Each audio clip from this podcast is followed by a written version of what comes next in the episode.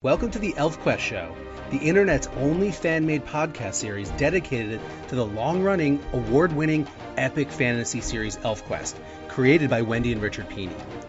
I'm David Mizajewski, also known as Thornbreak on the ElfQuest forums. Joining me is my friend and fellow ElfQuest Uber geek Ryan Brown. Ryan's our editor and producer, working the magic to put this podcast together.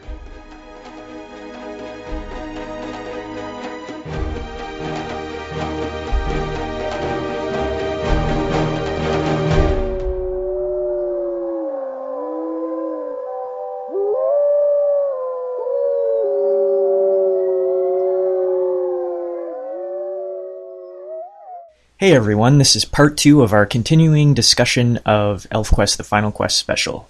If you think about it, um, you know, the Wolf Riders have now been living next to and oftentimes in the actual Palace of the Highlands, the restored yes. palace, for really the first time. Yeah. Um, you know, I mean, over the course of the Final Quest, you know, some, I don't know, I, my guesstimate and is somewhere between, you know, 30 to 40 years.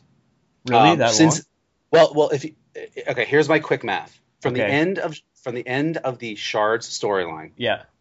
Which is when all the various storylines first actually kind of came back together. Yes. The Forever Green storyline and the Hidden Years and Wild Hunt storyline. Well, actually before the Wild Hunt, but um, they you know they come back to the original halt they spend a couple years um, we had the whole sort of full circle tale where suntop becomes sunstream um, then you have the tales of the searcher and the sword and the discovery. Several more years pass over that time frame. Then you have like the first half of the final quest special over the course of which a few more years you know kind of pass. So it's an undetermined amount of time but yeah. it's definitely several years. I was thinking Enough- like maybe 25 because i was going more by the ages of characters like shuna and twitter or Twitter. Chitter. Chitter. That's really funny. Um, yeah. So so there's this time frame that passes, and then we actually get a specified twenty something year jump in time. So if you if you kind of do that loose rough math, yeah, you know you got to figure it's more than the twenty something years, right? Okay. Because some time has passed, and so I I am saying in my book you know 30 maybe even as much as 40 years mm-hmm. i posted that on facebook and wendy piped in and, and said that's about right yeah so again they're not pinning themselves down to like exact dates and hours and whatever and minutes but so that's i think that uh well we're touching on something actually that was a point of contention on the yeah. forums right yep. which was the whole timeline because yeah. there was a lot of confusion and questioning over when the final quest was taking place and how long after shards this was and yep how can this character be this age if this much time has passed? Um, and Wendy and Richard kind of stepped in and said, look, we're telling the story. Um, a significant chunk of time has passed since the Shards War. In order for us to tell this story properly, we're not going to get specific, uh, that specific as far as uh, years, minutes, seconds right, right. since event A happened and event B ended. This is the story, and um, this is where the characters are at this point. Right. And we and need to be here in order to tell this story properly. So that's exactly uh, a perfect example of what, what I was talking about earlier about their perspective on how they're telling the story, and that they're not going to be boxed in, you know, and and and they they recognize that stuff has gone before and mm-hmm. they're okay with making you know maybe some nuanced changes even sometimes to what has gone before yeah, in order to fit, yeah to fit the vision to fit the vision and story that they want to tell as elfquest's creators and shepherds and all that and i'm actually okay with that. You know what? You know? When i first uh, was reading the special and I I myself got confused about the timeline because, uh, like I said, I'm a stickler for stuff like that. Uh, yeah, me too. It, for me to fully engage in uh, fantasy worlds, I often feel like I have to be, um, or or the story itself has to have an internal logic that makes mm-hmm. sense to me. Mm-hmm. Um, and so I was I was a little frustrated at first, to be honest. Yeah. But yeah.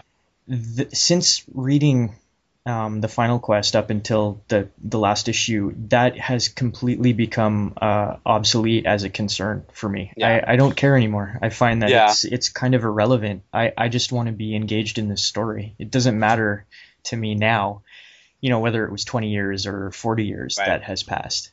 Well, I, I again, I think you have totally hit the nail on the head, and I think this is where it's so important to to when you're reading this to know that there is this sort of bigger story arc going on, and there is this vision for where this this decade spanning tale is going. Mhm. And sometimes, as fans, when and and this is totally normal and natural. I think it makes sense that we as fans have these kinds of reactions.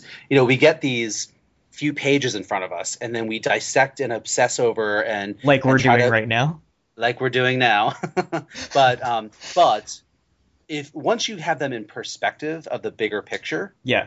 The way that Wendy and Richard do, hmm um, because they obviously know what's going to happen and we don't. Um, yeah, you're absolutely right. A lot of these concerns just kind of melt away. You know, so what if there is a slight discrepancy in what? Well, well he, actually, because I am like you and I'm anal retentive and I'm a Virgo, I went and I went back and kind of reread everything and tried to figure out well where maybe is there any consistency where isn't there and really it boils down to this if you were a reader of the anthology format comics hmm that you know when when we had multiple tales going on in different chapters um Back the in the wild hunt 90s. storyline yeah back in the 90s So long ago, last century.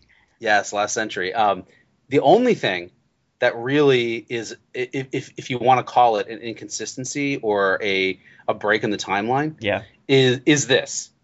The there's a little intro blurb at the beginning of each of the different storylines, Yes. and the Wild Hunt Yes. storyline hmm says 12. 12 years after the end of Shards. Right. That is the only thing, a little sort of editorial blurb Yeah. at the beginning of that of, of each of those chapters Yes. that that is is is a is a blatant break with the timeline. If you forget about that and you assume that those stories took place within that indeterminate few years after the end of the shard storyline that Mhm. sort of happened um, over the course of Full Circle and over the course of the Searcher and the Sword and the Discovery, then you're fine. There really is no discrepancy. Okay. You know, basically, Pool, Sust, and Chitter are Yes. all born within a few years of each other. Okay. And so, even in the Final Quest special, when you get that that um, in the very beginning, um, you kind of get a little look. You know, uh, Shukapek is being born. Chitter's obviously like I don't know. I would give her like maybe five, six, Six? seven, right? Yeah. And and you see Pool there, and if you really look at him, he he maybe is ten. He could be older, but he could be only ten years old. Mhm. And so, to me, I don't think that there's any real discrepancy there. Yeah. Um, you know, they're all again born within a few years of each other. And if you still have trouble with that, the thing that helps me is I just think about the fact that none of this matters a couple years here or there to the elves. They don't think that way, No. and so you know, and so Yeah. um, it's kind of irrelevant. yeah, yeah. But no, that is that. I'm, I'm glad you brought that up because, um, as I said in the first episode of of this podcast series, I don't always just want to give glowing praise. I mean, if there's an issue and it's something that bothers fans, I want to talk about it and kind of chew on it. And I think that is Yeah. that's a legitimate thing that um, people were confused by. Yeah. And and I think if you think about it and you're willing to have a little bit of a fluid approach to ElfQuest, Mhm. then it's not going to be a big deal. And as you said, as the tale unfolds in the big picture, Mhm. little things like that are really it's like obsessing about them is almost missing the point. Exactly. You're going to miss out on all the really good stuff That's if right. you're if you're trying to etch in stone some of these things that Wendy and Richard don't um it's not important to them. No. I mean, again, having that internal logic and having obviously consistency across the the greater tale Mhm. is clearly important. Sure. But if they don't feel it's right for the storyline, they're gonna they're gonna prune it in my in my gardening um, metaphor again, and, and I, I'm okay with that. I think they're am. doing the best with what they had to work with, given that so many different creators were working on the anthology series, and those stories were taking place at different time periods Yep. Yeah. on different timelines. So now that everything's kind of come back to the main tale, they have to make it work, and they're molding it and pruning it, like your analogy. Uh, you know, like uh, they're like tree shapers, and so Yeah. you know that's that's what they have to do in order to tell this story. Like I said, I was a little bothered by it at first, but since reading through the series as it stands right now, I've completely forgotten about that Right. whole aspect of the timeline. I don't care anymore. I just want to read the story because it's so good and I'm so Exactly. into it. Like I can't Yeah. wait. Yeah. Yeah, So- and and you know, I do. I, I want to give. Um, I, I do want to give props to Wendy and Richard, and Richard in particular, for posting on Facebook recently. I don't know, uh, an acknowledgement of the fact that back in the '90s, when they had multiple artists and authors working for them, um, you know that there was a varying degree of quality uh, to to the stories and to the art, and that that is what it was, right? I mean, th- there there's there, limited resources, limited man hours to sort of police every last single thing, and um, and and they they've acknowledged that, which I think Mhm. is great. Mhm. But I also, but at the same time, they really are like consummate professionals. I've never heard either one of them um, or read any any instance where they really kind of you know said bad things about anybody that ever worked for them. They really uh, have been nothing but supportive and complimentary, even even in this recent acknowledgement that maybe you know sometimes the quality wasn't as high as they would have liked due to deadlines and lack of you know just time to sort of rewrite things and whatever. Um, Sure. I just think I mean it- I think Wendy and Richard are a class act. Oh, far as that absolutely. I mean, I've I've read comments where they've said things about working with people who weren't as professional as they had hoped, but they never name names. So Right, yeah, you know, yeah. and that's uh, in my estimation the sign of true professionals, where you know you can you can comment on the people or the talent that you're working with without you know having to blacklist somebody. Absolutely, yeah. You know? And thank God for that. I mean, because there's, let's face it, there, especially on social media, Well, we, we all have, yeah. yeah, we all have our fair share of people, you know, bitching about this and talking crap about that, and it's just who has time in their life for that? And Wendy and Richard don't indulge in that, which is No. awesome. Yeah. Yeah. However, I will say, hmm what a delicious delight it was for me personally when Wendy posted on Facebook that. Where, where she confessed that she doesn't love all of the ElfQuest characters Oh, yeah. equally, I know. I and I have my guesses as to who she's referring to. Yes, yeah. I don't And know if we should talk about that, but yeah. Well, maybe that'll be another podcast. Okay. But, um, but yeah. Um, again, as as as as as much of a professional that Wendy and Richard, um, as much as they are professionals, they're human too, just like Mhm. us. And it, it's so amazingly refreshing to know that some of these characters irritate the shit out of them, just Yeah. like us too. Yeah. I'm, I'm thinking it might be a couple of characters who kind of got lost in the jungle a few years ago, but I'm Maybe. not sure. And so we'll we'll see what happens with that. I mean, uh, maybe they'll show back up in the final quest. I don't know. Who are you talking about? Um, well, I'm not even going to answer that. Let's just move on. we will not. We'll, we'll be mysterious. Yes. Yeah, we'll be mysterious. All right, so so diving back into the Final Quest special, uh, we've got we kick off with this birth scene. Um, Shuna's baby, who later in the episode in the issue uh, is is named Shukapek, which is sort of a hybrid of Shuna and Ikopek. Can I just is- step in for a second? You were about to say episode. I Yeah. refer to issues as episodes all the time of ElfQuest, and I think it's because in my brain it plays out cinematically, like it's a Yeah. movie or a TV show. So it's not just like a, a, an American Canadian thing. I no, I don't think so. I don't think it's. Uh, So you guys don't call your. It's not like you know in in in. In I don't know if it's uh, uh, yeah. I don't know if it's like just the UK or if it's in Europe where they call um, what we would call Se- season one. They call it series one. series. Yeah, I know. I was always confused by that. Yeah. No, we yeah in Canada it's it's a season. Yeah, Right. Okay.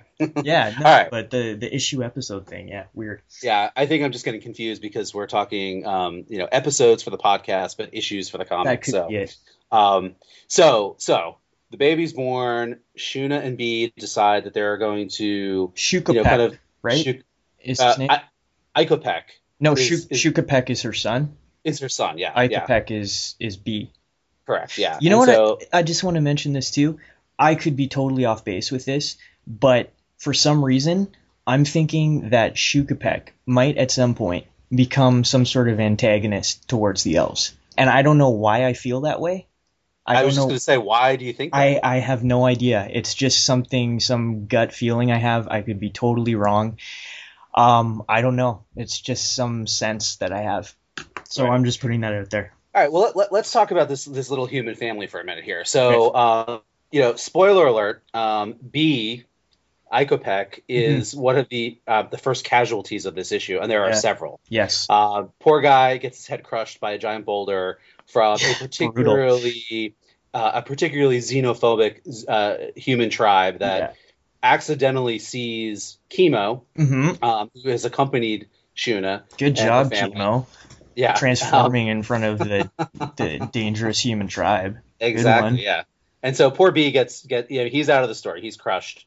Um, Shuna and Chemo and Shukapek escape, and um, and then Shukapek grows up into you know young a young adult and Mhm. um, Fitting and that so- archetype I was mentioning before. Right. Exactly. Yeah. And so, um, he very interestingly hmm is okay. So, so this is like a major plot development and, and, and a perfect example of what we were talking about earlier of like sort of a new idea and concept being introduced into sort of the ElfQuest mythos that nothing before it has said that it couldn't be, but they've just never done it. Right. And this is this whole notion that humans, that elves can alter humans to make them live longer Right. that they they may not be able to make them immortal in the same way they would make an elf immortal by taking away their wolf blood, but they can make humans live longer. It's why this is the other thing with the timeline supposed inconsistency. People were like with um uh with Korbasi and Ember's Mhm. tribe. They're Mhm. like, well, how could he be you know, how could he still be around 40 years later but still be a young adult? Well, Yeah. we learn that it's because Mender has altered him to essentially be ageless Yeah. and that that and and with, coming back to Shuna, we see her say, you know, I've been tooling around for 20, 30 years or whatever, trying to spread a message of acceptance about the the, the elves and the forest spirits and whatever. And you know, sometimes we we're lucky, but generally we're we're kind of you know we're not we're not being super successful and she says i'm getting tired i'm getting old she's probably in her 40s at this point which for a human at that sort of time frame in the world of, of, of two moons is Yeah. getting pretty old and so, in the environment she's living in. exactly and so Mhm. she asks Leetah to to basically give her the gift of long life Sure. and and she accepts that willingly and interestingly hmm Leetah says you know if you decide that you don't want this i can reverse it Yeah. um, which is pretty interesting. And it makes me wonder is if that's true of elves that have their wolf blood removed.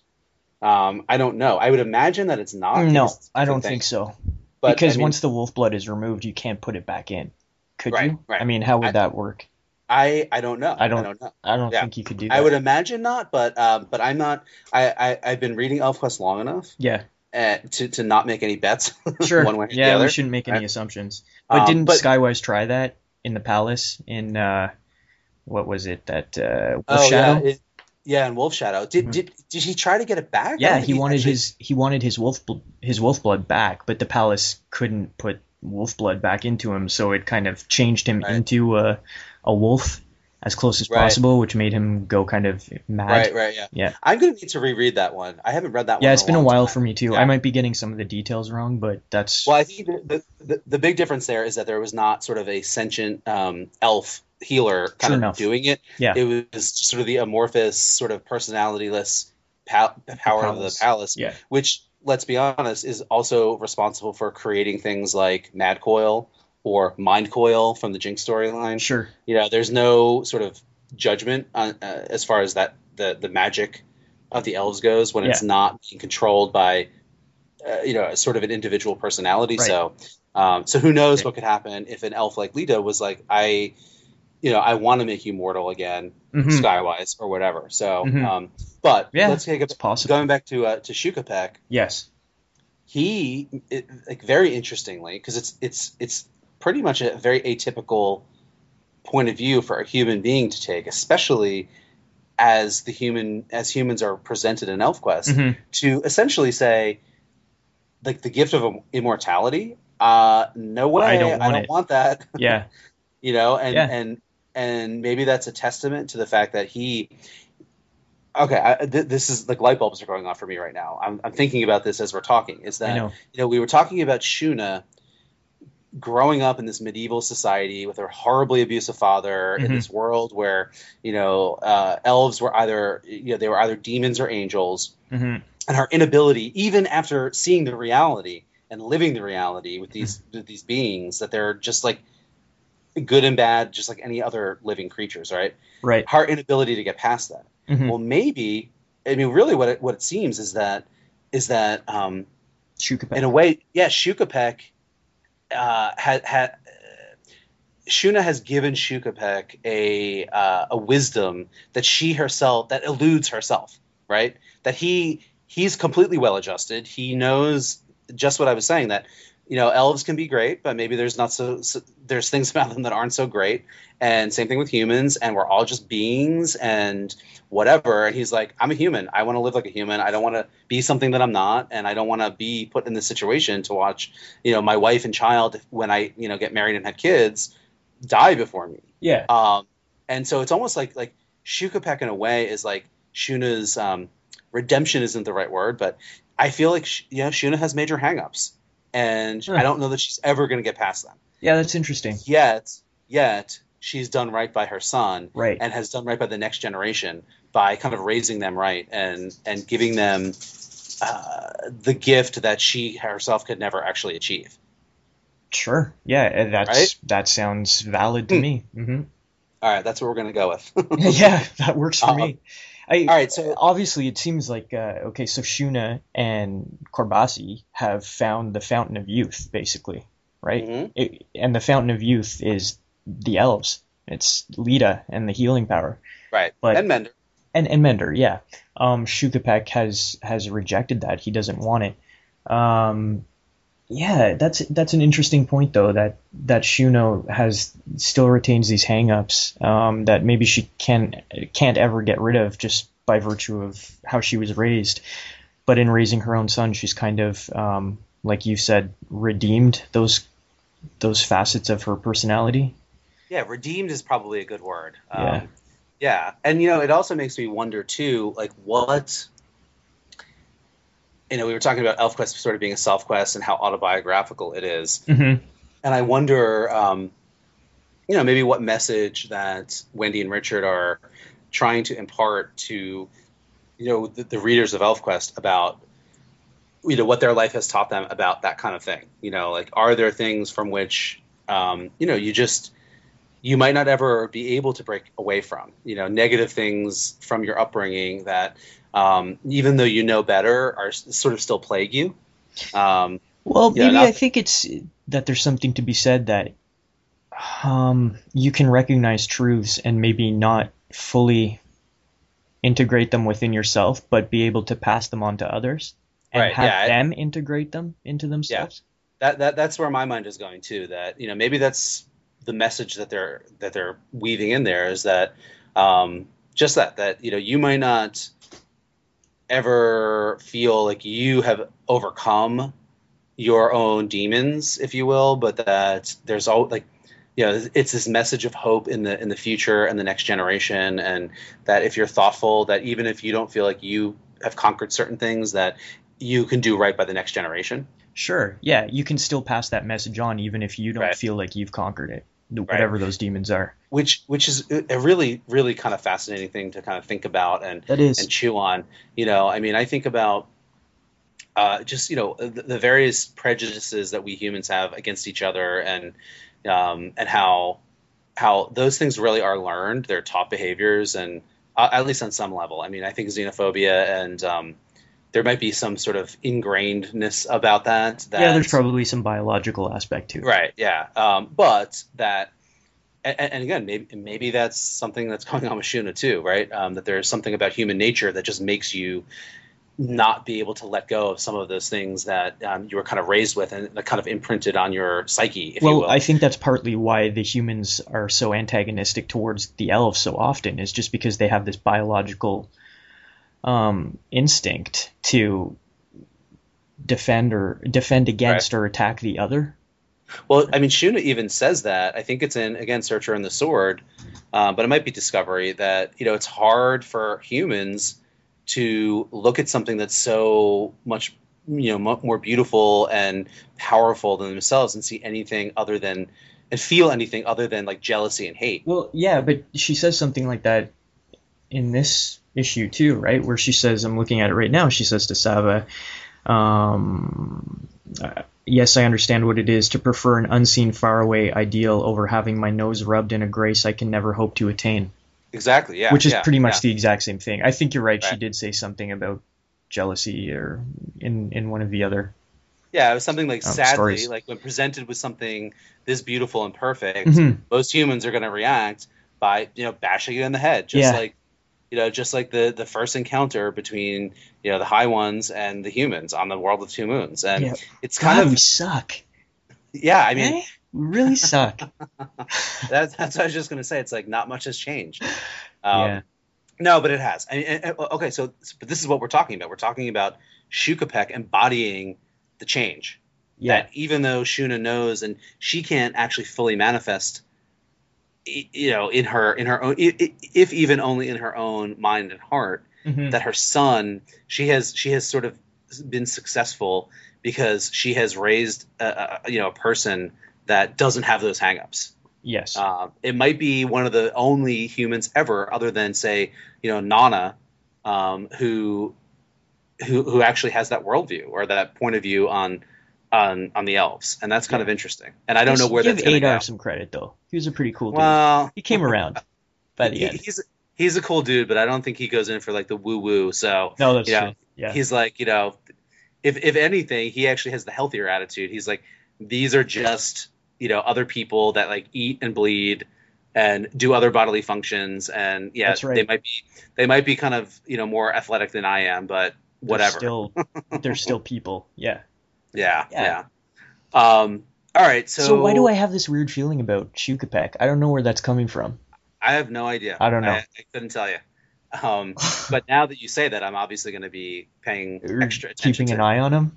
yeah and see and see what happens with him i Yeah. mean he- I, I could easily see him sort of becoming again just sort of like a background character who goes on to help sow the seeds of acceptance and all that um, but maybe he will have a bigger role i don't know and and you know it, it, it does make me think of the of the the the future stories that you know the Jink storyline the rebels and Yeah. then the the future quest storyline where if you read those closely hmm um, particularly the Jink storyline, Yeah. um, you learn that Mhm. human lifespan at that that point in time in the story, Yes. which is only a few hundred years.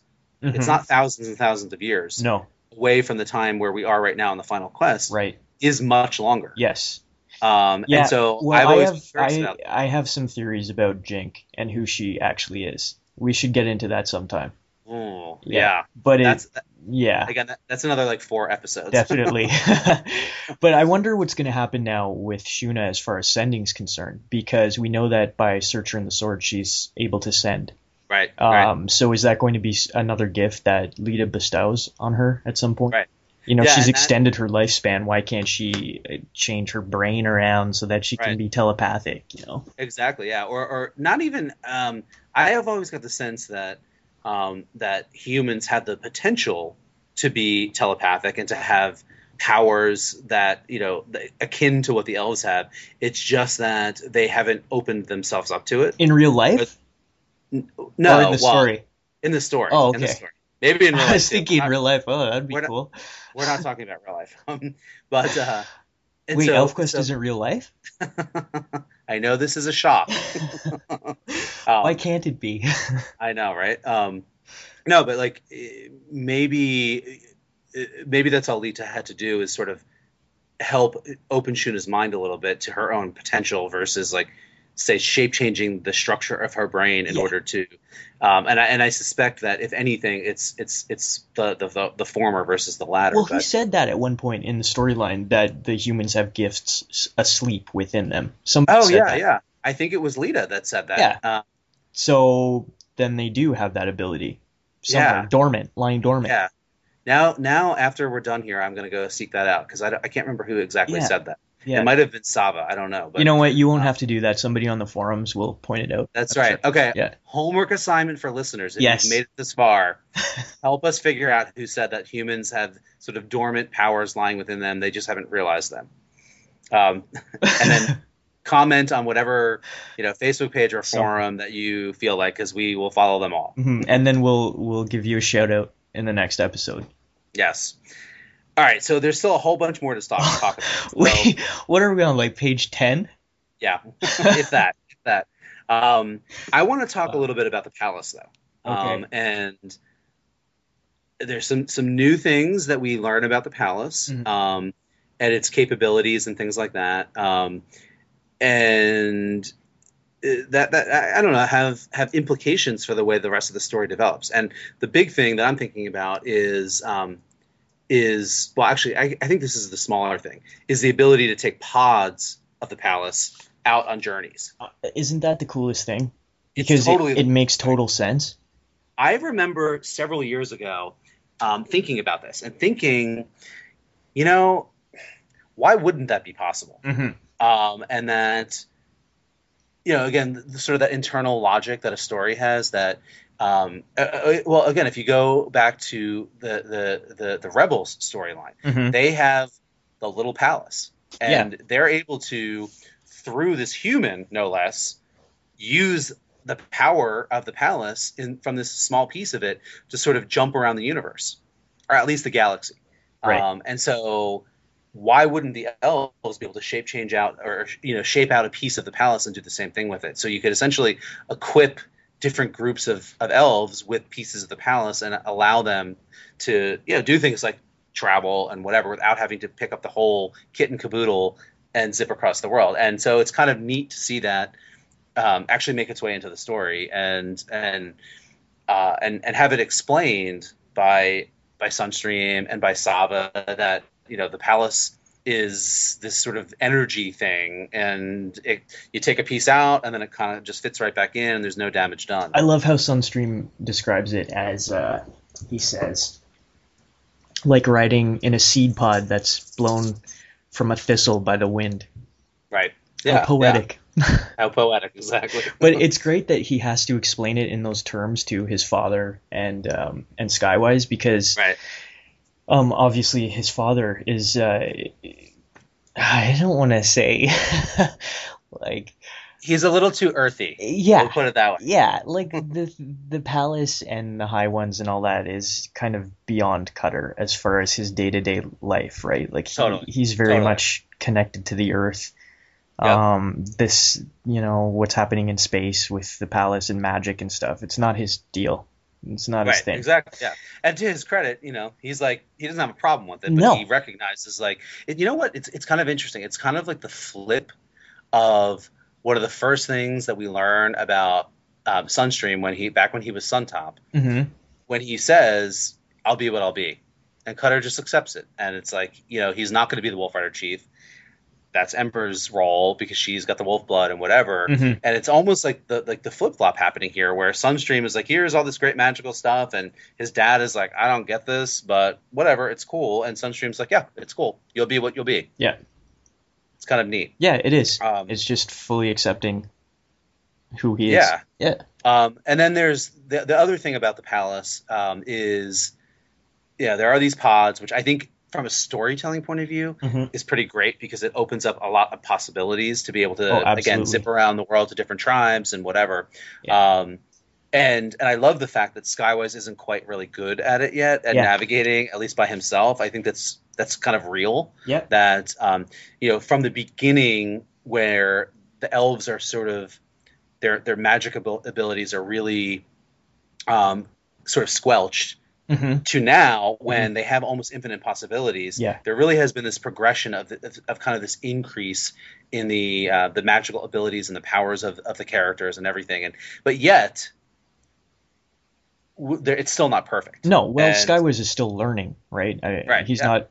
Who is the master of the palace? Is there a master of the palace at this point? i don't think i don't think there's a master of the palace No. i think the whole notion of a master of the palace Yeah. is a completely you know egotistical n- notion Antithetical to everything that the elves are. that could only have come out of someone like Ray. God bless him. But you know, like I don't think Uh, I of- feel sorry for Rayek. I wish, like, just the fact that he could have been master of the palace, and now he probably never will be. Uh, Yeah. You know, just despite the fact that he would have been probably this crazy dictator if he had Right, that much well- power. But Well, I mean, let, let's just like call it. I mean, Rayek is is the ElfQuest version of the classic tragic character. Oh, definitely. The only thing that hasn't happened is that he hasn't died, but that would almost be a cop out. Yeah. But you know, you know, if it, for those that have not studied this, I mean, you know, the the classic tragic character is this powerful person who um, oftentimes means well but does really bad stuff, Mm-hmm. and then they end up realizing they sort of have this come to Jesus moment, if you will, realizing what they did that was wrong, and then almost Come always then yeah, uh, they, they end up they end up dying in Yeah. this like horrible brutal death, and they essentially atone for their sins Sure.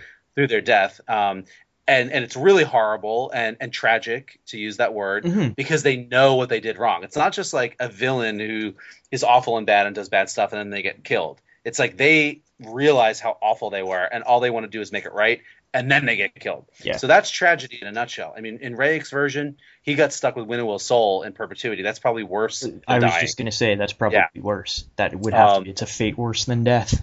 right. He, so can, he can't die. If he does, then her soul will be Right. released. Yep. And I'm sure, I'm sure that that little plot twist completely delights both Wendy and Richard. Um, whoever, whichever one of them thought of that first, um, you know, I think it's it's it's completely right up their alley. What? That he wouldn't die? That he would have to be Winnowill's prison or Yeah. Well, just just that it was a it, it- a really amazing way to work in again that sort of classic tragic character Mhm. into ElfQuest in a way that was seamless with the logic of the universe that they Yeah. created. yes. Um, you know, so I think I think yeah, I, I have to guess that they're patting themselves on the back for that one. I would think so. well deserved. Um, But getting Yeah. back to the palace, um, what's what I love about ElfQuest is that it has this sort of science fiction um, worldview, but the story that we're experiencing, that we're reading, is fantasy. So Right. it's a fantasy story that exists within this larger science fictional universe um, where there's aliens and there's advanced technology. Because let's face it, the palace is an extremely advanced form of technology of some sort that the, Well, yeah. that the Coneheads developed on their homeworld. right. Um, and it's it's Arthur C. Clarke. Um, one of his three laws. I just looked it up, by the way. I'm reading it right now. Number three is any sufficiently advanced technology is indistinguishable from magic, exactly. and that if that does not uh, relate precisely to the palace and to the the technology of the High Ones, I don't know what does because the palace is this vessel that the elves call magic, but what it really is is just an extremely advanced form of technology.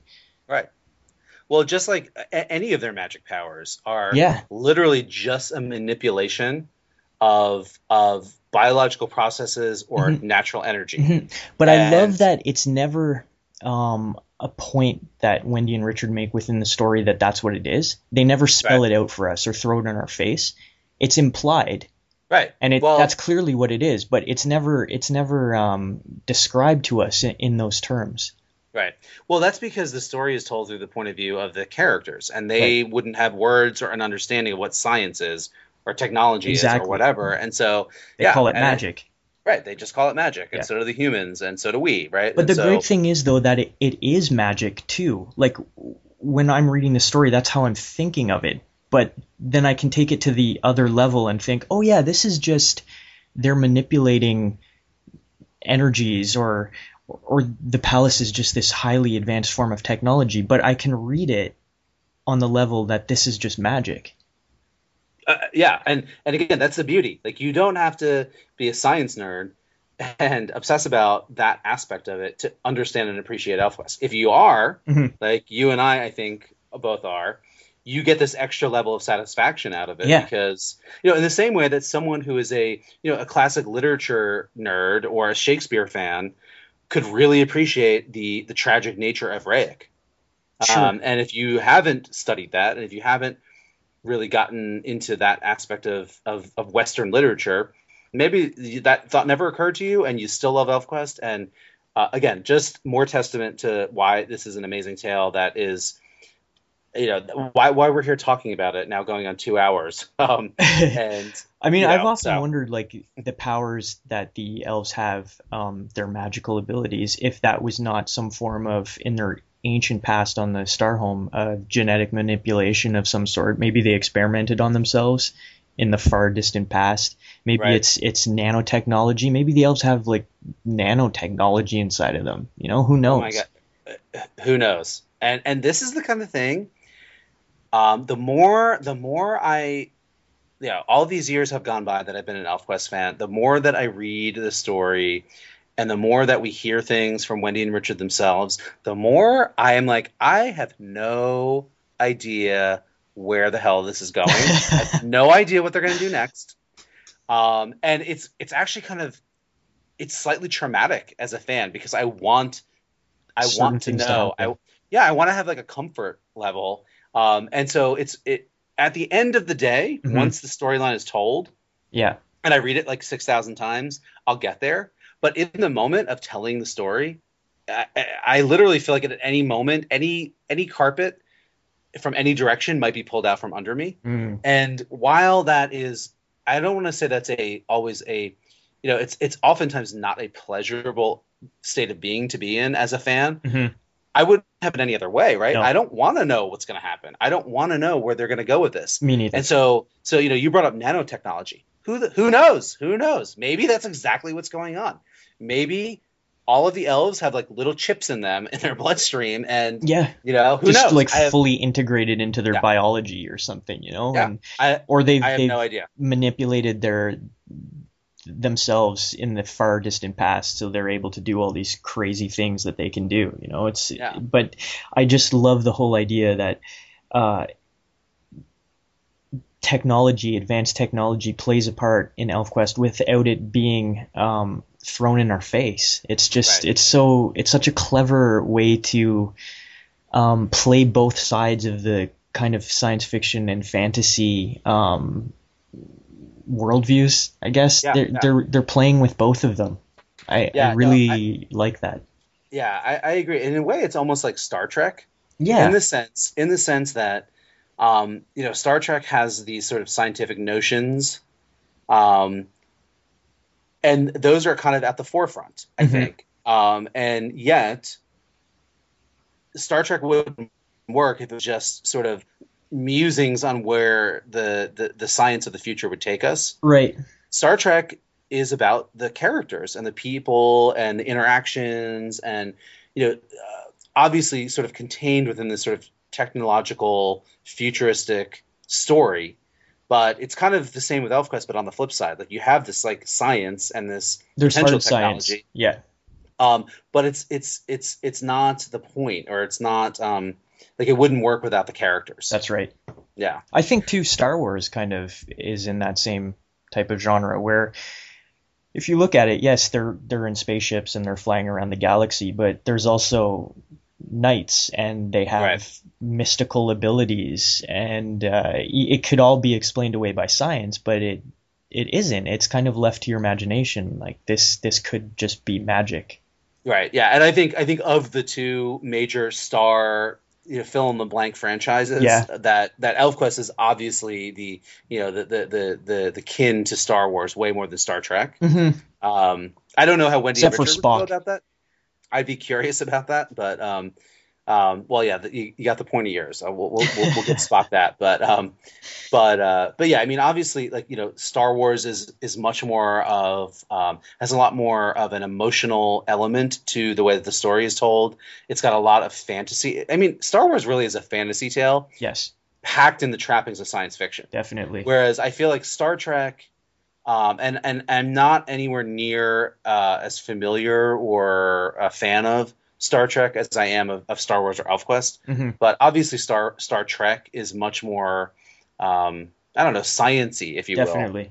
will. Um, but but my point remains. I don't think that Star Trek would be successful as a franchise, as a science fiction franchise, or or successful with the fans if it weren't for the characters. I You know, I mean, you could have androids with no personality in the same roles as all of the characters, and it would be a failure. You need Spock, you need Kirk, You know, you need Bones, you need Uhura, if that's how you pronounce her name. You Yeah. know what I'm saying? Like, Yes. you need those those people, and that is what makes it relatable to other people. Exactly. Yeah. Yep. All right, so let's let's get back to ElfQuest. Okay. Um, and um, I the, so all right, we're we're still kind of I'm going back to the beginning of the Final Quest special.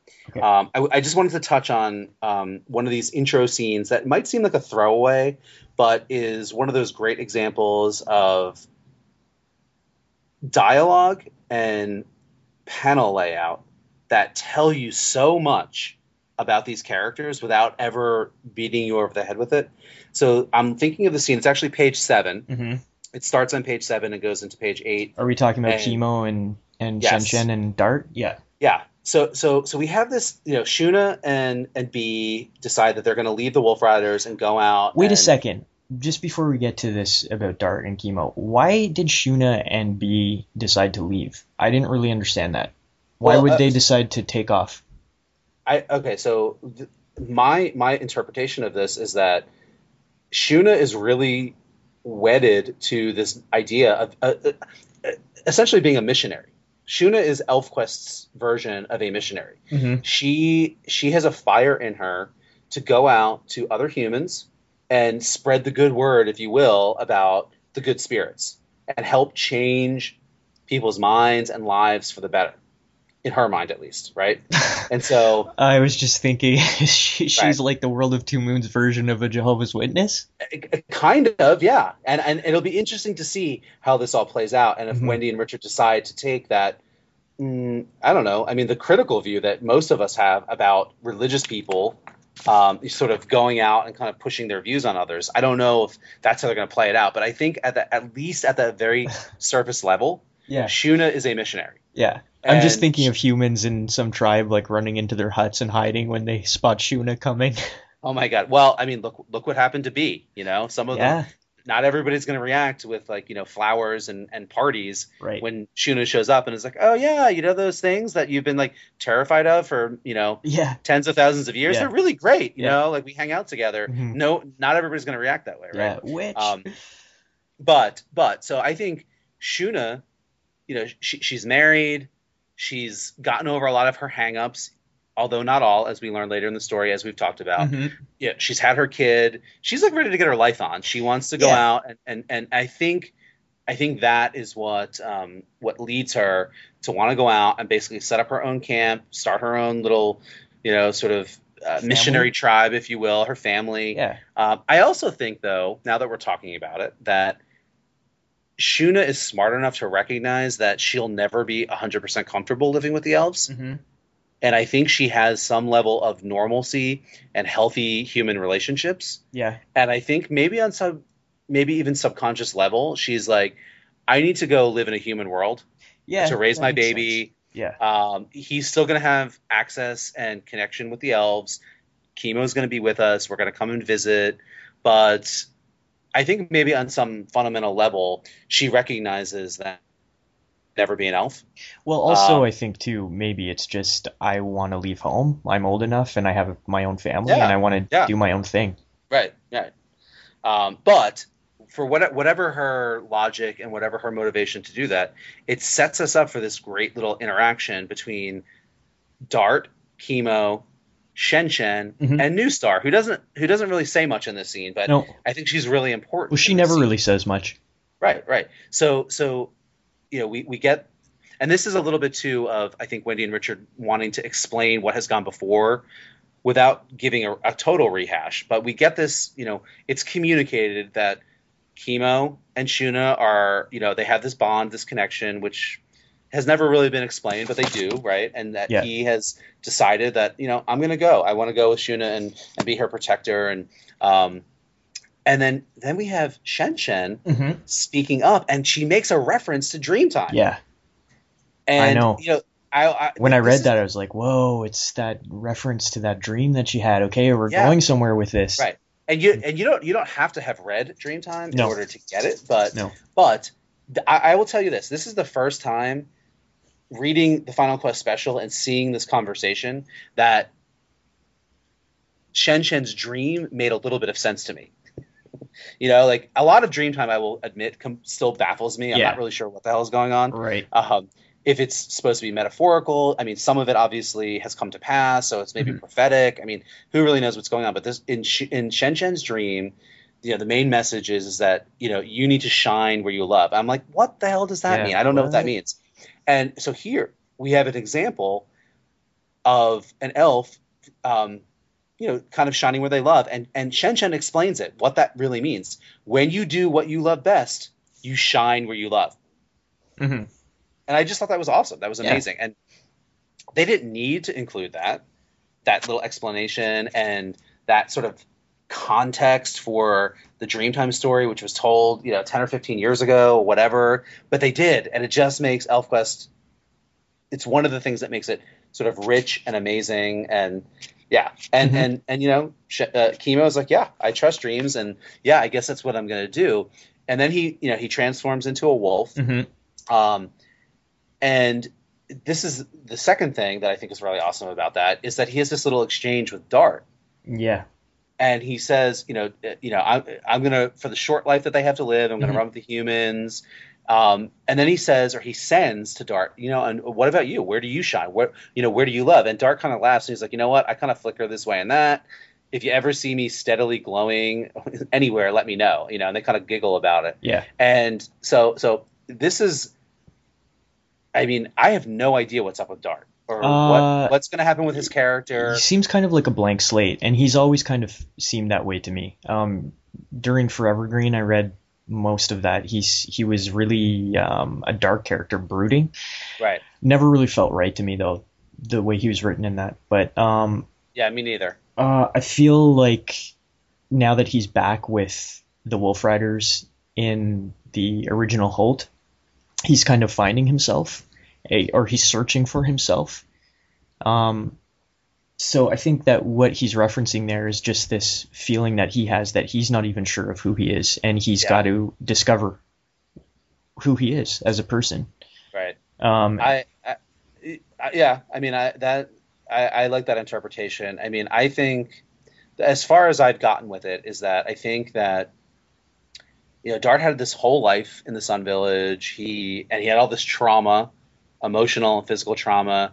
You know, Shushen, his you know love mate, soul brother, you know, brutally murdered by the Go-Backs. Um, you know, and, and all of the, the, the trauma in the aftermath of that and the explosion of the volcano that happened in Sorrow's End, and him having to be this leader figure. I mean, he definitely did have sort of legitimate reason to have sort of this dark side. And then the Forever Green tale, you know, however you feel about that, you know, it happened and it's obviously been referenced. I don't think Wendy and Richard are really going to go into much detail about that. All we know is that Dart has sort of this emotional trauma and dark side in his past. mhm.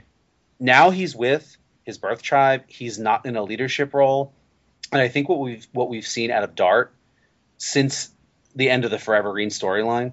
Um, so again, through Full Circle, through the Searcher and the Sword, and through the Discovery, the little bits that you see of him is that Dart has let it all go, and he is like you said, a, maybe a blank slate, and he is just actually the epitome of a Wolf Rider living in the now of Wolf thought. Like he's not getting hung up on anything. He's just living his life day to day. He's hunting and howling, living free, and and that's his life. And he's actually seems actually content, which is kind of neat. I'm just hoping Uh, that we get a scene where it shows him styling his hair, because I need to know how he does that.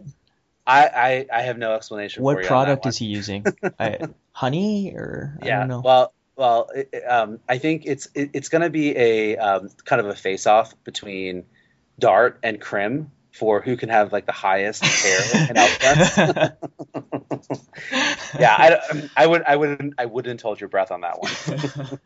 but Um, yeah, um, I I mean I think that is basically where he's at. I think that's a great interpretation that you said, where he's completely in the now. He's kind of Yeah. dropped everything. Uh, he And- he lost himself in the Forever Green. I think actually that was a, a line from Shard 16 Yes. where he, he Yeah. said specifically that he lost himself down there in the jungle and now he wants to find himself. So No, that, that that's the exact line. Yeah, and I think we're we're we're seeing that played out here. But the big thing, and the Mhm. reason I bring it up is that this little little just almost throwaway interaction in the very beginning of this very long comic to me is like this is the kind of stuff that we need to be looking out for because to me it's like yes dart is now a blank slate and he who like anything could happen with him from this point out. Like Mhm. what is going to happen to dart? And and we don't really you know we're we're up, we're up to issue 2 right? And so what is going to happen with him? We we haven't we don't know yet. Nothing really has happened with him. But my guess is that there's going to be something that happens with dart Yeah, and it's foreshadowed right here in this little interaction with him and Kimo I still feel like he should be in some sort of leadership position of some sort. I don't know how that could ever work out now, but um, he he feels like a natural leader to me. He's always kind Yeah. of taken up the initiative to. He's very independent for one thing. I mean, when he was what seven, he decided to stay on at the, or he's older than that, I guess, right? Yeah, His I think he left? was. Uh, I would say I think he was like 13. Yeah, okay. Um, so he's a Maybe bit 14. older, but you know, I mean, for a kid, basically, to decide Yeah, he's but- going to stay on at the Sun Village and teach the the Sun Villagers how to be wolf riders. Yeah, but I think there's a big difference between like naive, innocent, Yeah, there you know, is. preteen year old Dart, Yeah, and and and we don't know exactly how old Dart is because he was in and out of wrapstuff while the other Wolf Riders were sleeping. I mean, I'd say he's Uh, around Dart- five, six hundred. probably, yeah, like I would say somewhere between like five and eight hundred. Yeah, he's got face fur. chronological years. Mhm. Uh, a lot of living, a lot more than a lot of the other elves. Right. But I don't even mean like that. I mean like the stuff that he's experienced in his life is a lot more. He's got a lot of darkness and a lot of trauma and all that kind of stuff. You know, he's recognized. He had a kid who grew up and died, and you know he was in a you know a, a three way life mating. He had his his you know his soul brother Shushen, all of that stuff. Um, and so I think the dart that we see right here in the final quest is essentially a blank slate in the sense that I mean we have no idea you know what everything else in the past I guess is what I'm trying to say is kind of out the window right? And so you know who knows what he's going to do what he's going to say how he's going to develop and I, I find that kind of exciting. Yeah, I you- would- you could- it will be exciting to see what happens with him. Let's just talk quickly about Dart and, or Kimo and Shuna because the nature of their relationship is really interesting. You brought it up briefly, but um, it's almost like recognition. But of course, that can't happen between humans and elves. But are they just really good buddies, or like why are they drawn to each other in this way? You know, I think my my take on it is they're just like two any other two people that just they become friends. They have a deep Yeah. bond and a friendship and whatever, and uh, they just like each other Yeah. and they understand each other and um, and they want to be there for each other and help each other and and that's as deep as it is and Yeah. that's you know Yeah, I think that's, that's, how I take it. Yeah, I I think that's a great explanation and and reasoning for it for sure. Yeah, why it doesn't have to be anything more than that. They're Right, really good yeah. friends. Yeah, Yeah. yeah, How And, about you know- Dart and Kimo? Because for the longest time there was intimations that they were a couple, and then there was a huge push by fans to kind of acknowledge, to have Wendy and Richard acknowledge that they were a couple, but it's it was unclear, and now it's kind of I think been said by Wendy that no, they're not. They're just really good friends. Yes. Yeah, and, and and so this scene too, as I I think is w- i- i- is maybe a deliberate um, acknowledgement of that, and and just saying like once and for all in the story, like th- that they're not a committed long term couple. Um, I think. Well, okay, so so let's rewind. This whole notion of the two of them being love mates, I think, came out of the Forever Green storyline Mm-hmm. which, as as we've kind of hinted at, um, I think is a, a troublesome storyline for a lot of fans uh, for a whole variety of reasons, and that um, I, my my personal take on this is that I take everything in the Forever as maybe with a little bit of grain of salt. Okay. Um, and so I think that idea was put out there by n- not Wendy and Richard. Um, in this case, Barry Blair, who was writing and illustrating um, that story. Yeah. Um, and so I think that that kind of got put out there. But when Wendy and Richard took these characters back under their wing, Mm-hmm. 100%, it just didn't make sense to them. Okay. Or it wasn't where they wanted to take them. Yeah. And so that happened when Searcher and the Sword came out, and you hear Dart and Kimo kind of referring to each other as like my good friend or whatever. And I think myself included, I was like, oh, wait a second, you know, why? How? co- I, we thought they were a couple or whatever. But yeah, you're, you're right. Wendy did say in the um, Ask Elf Mom commentary on the ElfQuest forums that they weren't actually a you know sort of a committed couple. Okay, Now, so she- that's where she she definitely addressed it. yes. Okay. But with that said, I mean, like every other elf, that doesn't mean that they that they're not love mates. No. They haven't done their thing or whatever. But right. But they're not um, a couple. but they're not a couple in the same way that Dart was with with Shushen, Right. or that Ember is with Teir, or Yeah. whatever, right? okay. And I'm fine with that. You know, whatever. Yeah, that's fine. I Um, mean, we'll see if they find other romantic partners. I mean, that's interesting in and of itself. Yeah.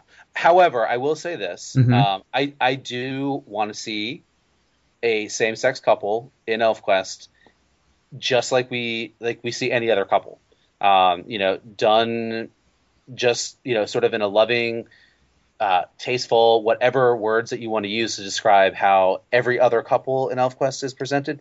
Now, and, and yes, we have seen well, obviously Dart and Shushen, um, but you know that was sort of a quick little thing. It was never really explored. Mhm. Uh, we, we we've got um, Tillit and Dewshine and Scouter, Mhm. and I think that I mean there's there's Well, there's been plenty of three matings. right. I, I think the biggest though is Pike and Scott and Krim, Yeah. and I'm thinking again going back to Dreamtime of and this is this is one of those scenes too, kind of like the Little Patch story that gets me every time. Um, maybe because it's it, it, it speaks to me on a personal level, but um, after Scott goes after the humans and he gets burned in the fire, and Krim gets sent off to go, you know, alert Leetah that you know Scott's wounded or whatever, and you see Scott and Pike on the back of Pike's wolf, and Scott's burned, and they just have this moment, the two of them together, where it is blatantly clear that these are are are love mates, they're life mates Mhm. and that there is a deep bond there. That's the only time I think I, I, I can say that, that that we've seen a same-sex couple represented in the same dignified way that other couples are, are represented. Okay. But you know, uh, I want to see more of that, and I think it's time for that. well, Um, hasn't Wendy said that she's going to include a same-sex couple in Final Quest? I, I think she has. She on- said, yeah, on she said on Facebook, I Facebook, think. Yeah. that she would. So, so, so, we'll see what happens, right? Yeah, I- you know, who that's knows going who- to be in. Yeah. I don't know who it's going to be. Maybe it will be Dart and somebody. But um, yeah, no, I know what you're saying. I mean, um, we could devote an entire episode to that topic. Yeah, yeah. and, and maybe and maybe we should. And Maybe. you know, the, the the way that I think about it is, um, you know, we've heard Skywise say in um, the Heart's Way story Mm-hmm. that you know he prefers, even though he and Cutter have had their plenty plenty of their you know their own you know fun romps, if you will, that um, uh, you know I think of Dart. Um, there there are no gay elves, right? Because none of the elves have the have those labels and that kind of thing, and I think that um, I'm cool with that. But I think of Dart as uh, as an elf that prefers what the lads have, if you will, and so. I, I I wouldn't be surprised, and I would actually be kind of gratified um, if it were him that is the one that ends up in this um, relationship that Wendy has hinted at. But I mean, again, who knows? It really could be any one of them. Yeah, I, it'll be interesting to see who that pairing will be. But they've also said, Wendy and Richard, that um, every combination you can imagine has occurred, right? Or every pairing that you that you could imagine. Exactly. Yeah. So the fact is that they are all, um, Omnisexual. yeah, right. Um, all right. So moving on. I just wanted Um, to talk about Kimo though before we go somewhere Okay. else. Just uh, with regards to his powers and his ability, we have this great transformation scene on that Mhm. page, right? hmm Um, one thing, he only seems to be able to transform into a wolf. I wonder if that's something that he's chosen, or if he's only able to do that, or like why can't he change into a bird or I don't know, anything else? Well, all right. So this is a great question. I thought I thought a lot about this. I Okay. think that you know it was pretty pretty well established that Timmain is exceptional because she was this you know the, the lone first comer who retained enough of her powers in the world of two moons to sort of um, uh, transform into anything that she wanted, and that this power of shape changing was almost like a lost art uh, that no other elf could really do it. Um, and it wasn't until the palace was found and restored that we see any elves kind of regaining that ability. Winnowill, of course, um, and maybe she always had the, the ability to do it and never really acted on it. because she didn't really spend that much time in the palace. Mhm. Although she did when she was kind of imprisoned in her aquatic form, so she could have. So she definitely did have the bolstering effect on her magic before we see her fully cha- shape change into something else, which is of course was her human version, Lady Venevel, in the Shard storyline. Mhm. But, um, but you know now the palace is restored. You have elves living in the palace and being exposed to it, and now we see some elves that are shape changing. But there's a big point that is made with Kimo in the Searcher and the Sword, and that is that he essentially has to spend a lot of time, you know, studying with Timmain to develop this power and to be able to turn into a wolf. Mhm. And so I think the reason why he doesn't turn into any other things, I think the point that's being made there is that this is still a really special, very rare power, Mhm. and that not every elf can do it. You have to actually kind of be an exceptional elf to do it. And even then, the world of two moons still has this dampening effect on elf magic, and that Kimo had to spend several years again studying with a high one in order to be able to make this transformation. And I think I know where you're getting at. So he focused on specifically one creature to transform into, yeah, and that um, and know, then if he mastered that. right, and he mastered that, and that's Right. why he's able to do it with such ease now Right. because he has practiced it. okay, that makes and- sense. and again, it sort of it, it kind of bolsters this idea that even though the elves do have the palace and that they are much more powerful now that than they were before the troll war and they got it back and before the gliders magic restored it, you know, under Rayek or whatever, Mhm. that they are still crippled on this planet. And that it's the rare elf that can shape change at all. And even when they can, they're limited. It Now- makes sense too that it would be a wolf because if he's training under Timmain, um, Timmain was a wolf for so long. That's what she transformed into and remained in that shape for Right. For thousands of years. So Yeah. of course she would teach him how to change into that creature. Right, and it's also practical. I mean, Kimo's Yeah. half Wolf Rider. Um, they're living in the in the in the Holt. hmm So what other what better animal to turn into than a wolf, right? Right. I'm sure he Uh, could like go out and observe the actual wolves too. Maybe that would help in some way. Right. Yeah. Yeah. That's a good point. Yeah. Yeah. Um, but interestingly, you know, the other elf that we see shape changing is Mender. And Yeah. this is another thing that I think is kind of interesting to think about is that how how you know the elf's magic manifests itself in different ways. I mean, Yeah. Mender is clearly a healer, and so Mhm. he's coming at the shape changing ability through his healing powers. Right. And you know, healers are really kind of biological manipulators, if you will. They can grow flesh and, and manipulate it and that kind of thing. hmm And so Mender actually is a lot more versatile in his shape changing ability, if you will. Um, but I feel like Mender's ability is much more surface level. You know, he can like shape his nose and his ears to look a certain way. Yeah. But Kimo clearly is taking the, a different track, and his his magic I think is much more of that sort of Timmain esque magic where you know he can kind of change his like on a much more deeper level. Now I guarantee you that he can't change himself to the depth of the level that would allow him to sort of you know have a Timorn, if you will, Right. Me. way that Timmain did or Timmain did, yeah. But um, you know, like he could never reproduce, No. is my guess. Um, but he is still able to like. I don't think Mender could transform himself into a wolf. No, I don't think I think so. Mender and, and Winnowill, for that matter, can manipulate their surface appearance Yeah. to look like something similar to an elf, like right. It's like a disguise almost. right. But that I don't think that they could, you know, either Winnowill or Mender could change into like another animal. Well, here's an interesting point. Who is Kimo's great great grandfather, grandsire?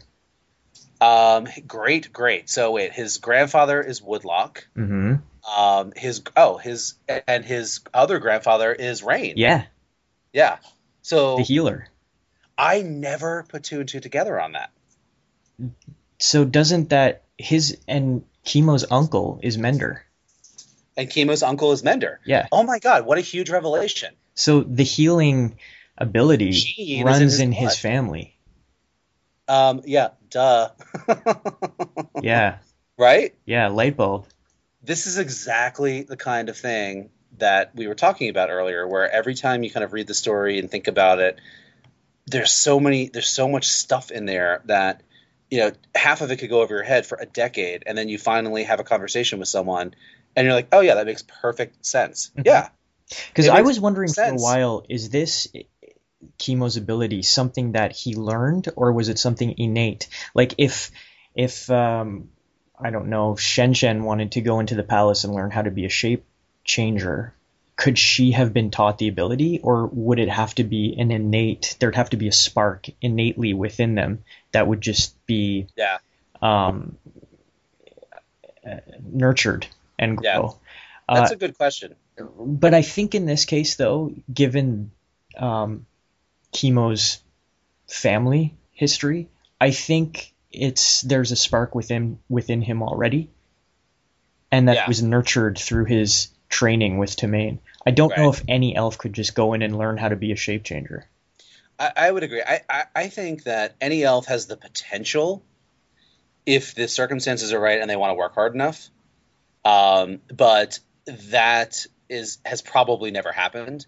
Um, I think that there maybe that um, the only reason Kimo could get to where he is is that he did have that sort of uh, predisposition based on his heritage Right. um, that he comes from a magical background and specifically a healing background, which is all about sort of manipulating the body and everything. And Well, so it's yeah, interesting because healing, the power of healing, it, it plays into so many different facets of the powers, right? Like shape changing, um, self self changing, anti healing. Yeah, it's all manifestations of the same power, basically, which is the Right. healing ability.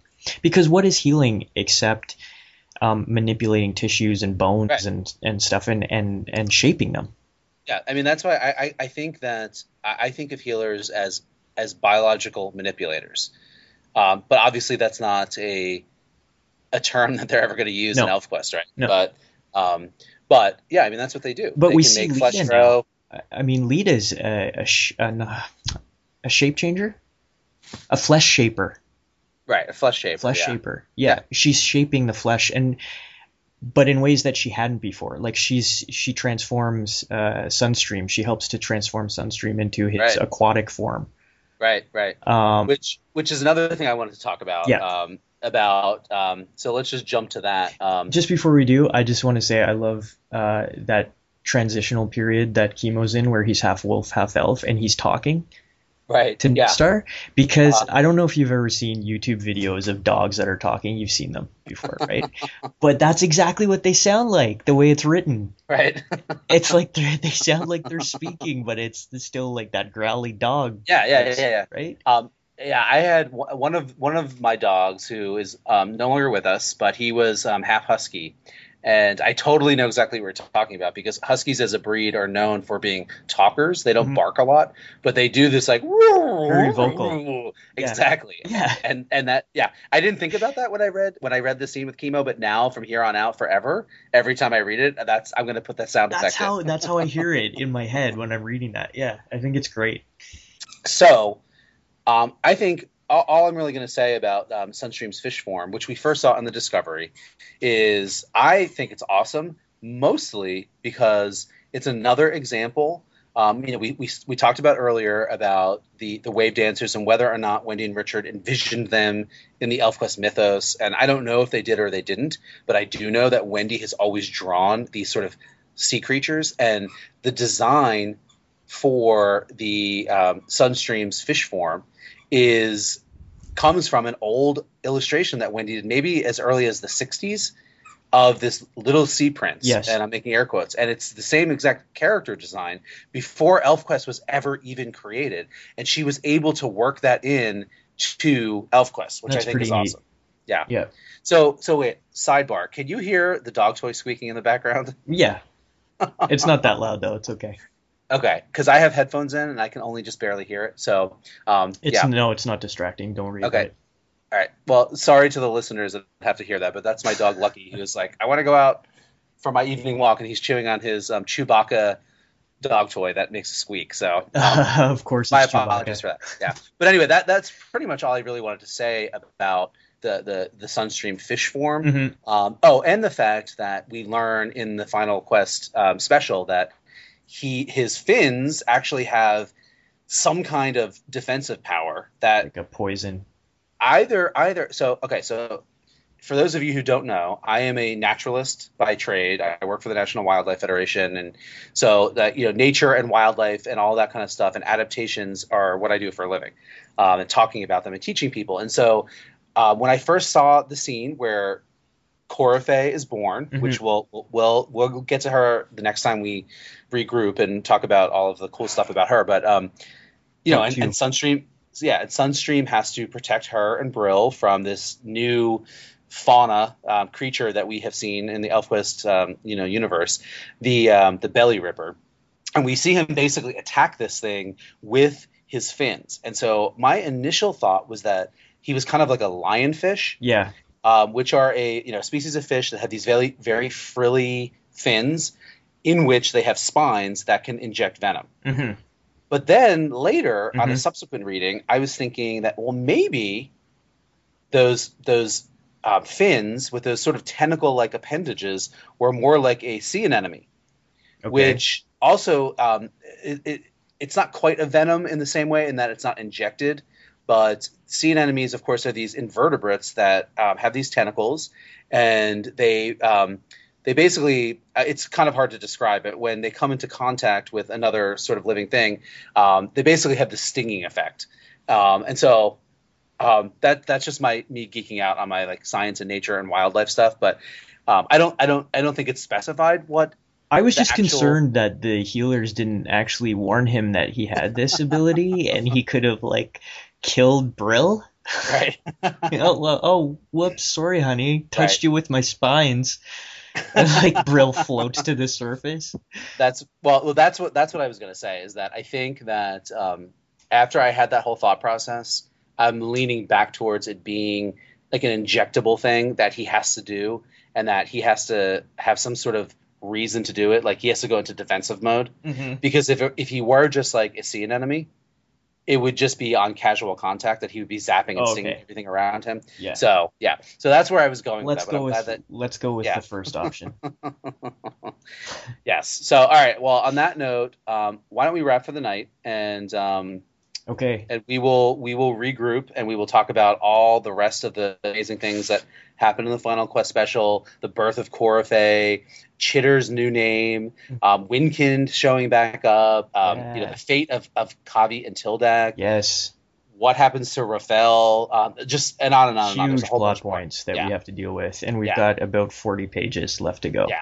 Yeah. If not well, more. the good news is is that we talked about a lot of contextual stuff yeah. at the very beginning and throughout all this one. I think um, in, in in in I guess what episode three of the ElfQuest Show podcast, where we will focus on the Final Quest special, the second, um, the kind of the second uh, episode that we'll do on that. We'll, we'll we'll kind of stick closer to the plot points and get through it, and maybe we could even get through it in like the space of an hour, so yeah. that well, we went off on some interesting tangents this time, but that's fine. I mean, we had yeah. some really cool stuff to discuss, so totally agree. Totally yep. agree.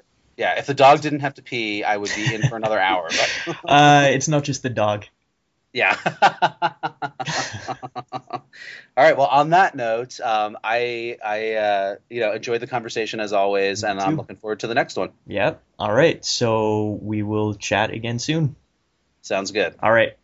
The music that you heard at the top of the podcast was a track called Hunting for Experience by Epicus from their album An Epic Journey. And you can find music by Epicus and thousands of other artists royalty free for your podcasts or any other multimedia projects on jamendo.com. That's J A M E N D O.com. Well, that's it for this episode of the ElfQuest Show podcast. As always, you can join the discussion on the official forums on elfquest.com on Twitter at, at ElfQuest, or on any of several Facebook pages, including the official ElfQuest Facebook page and the ElfQuest Facebook fan page.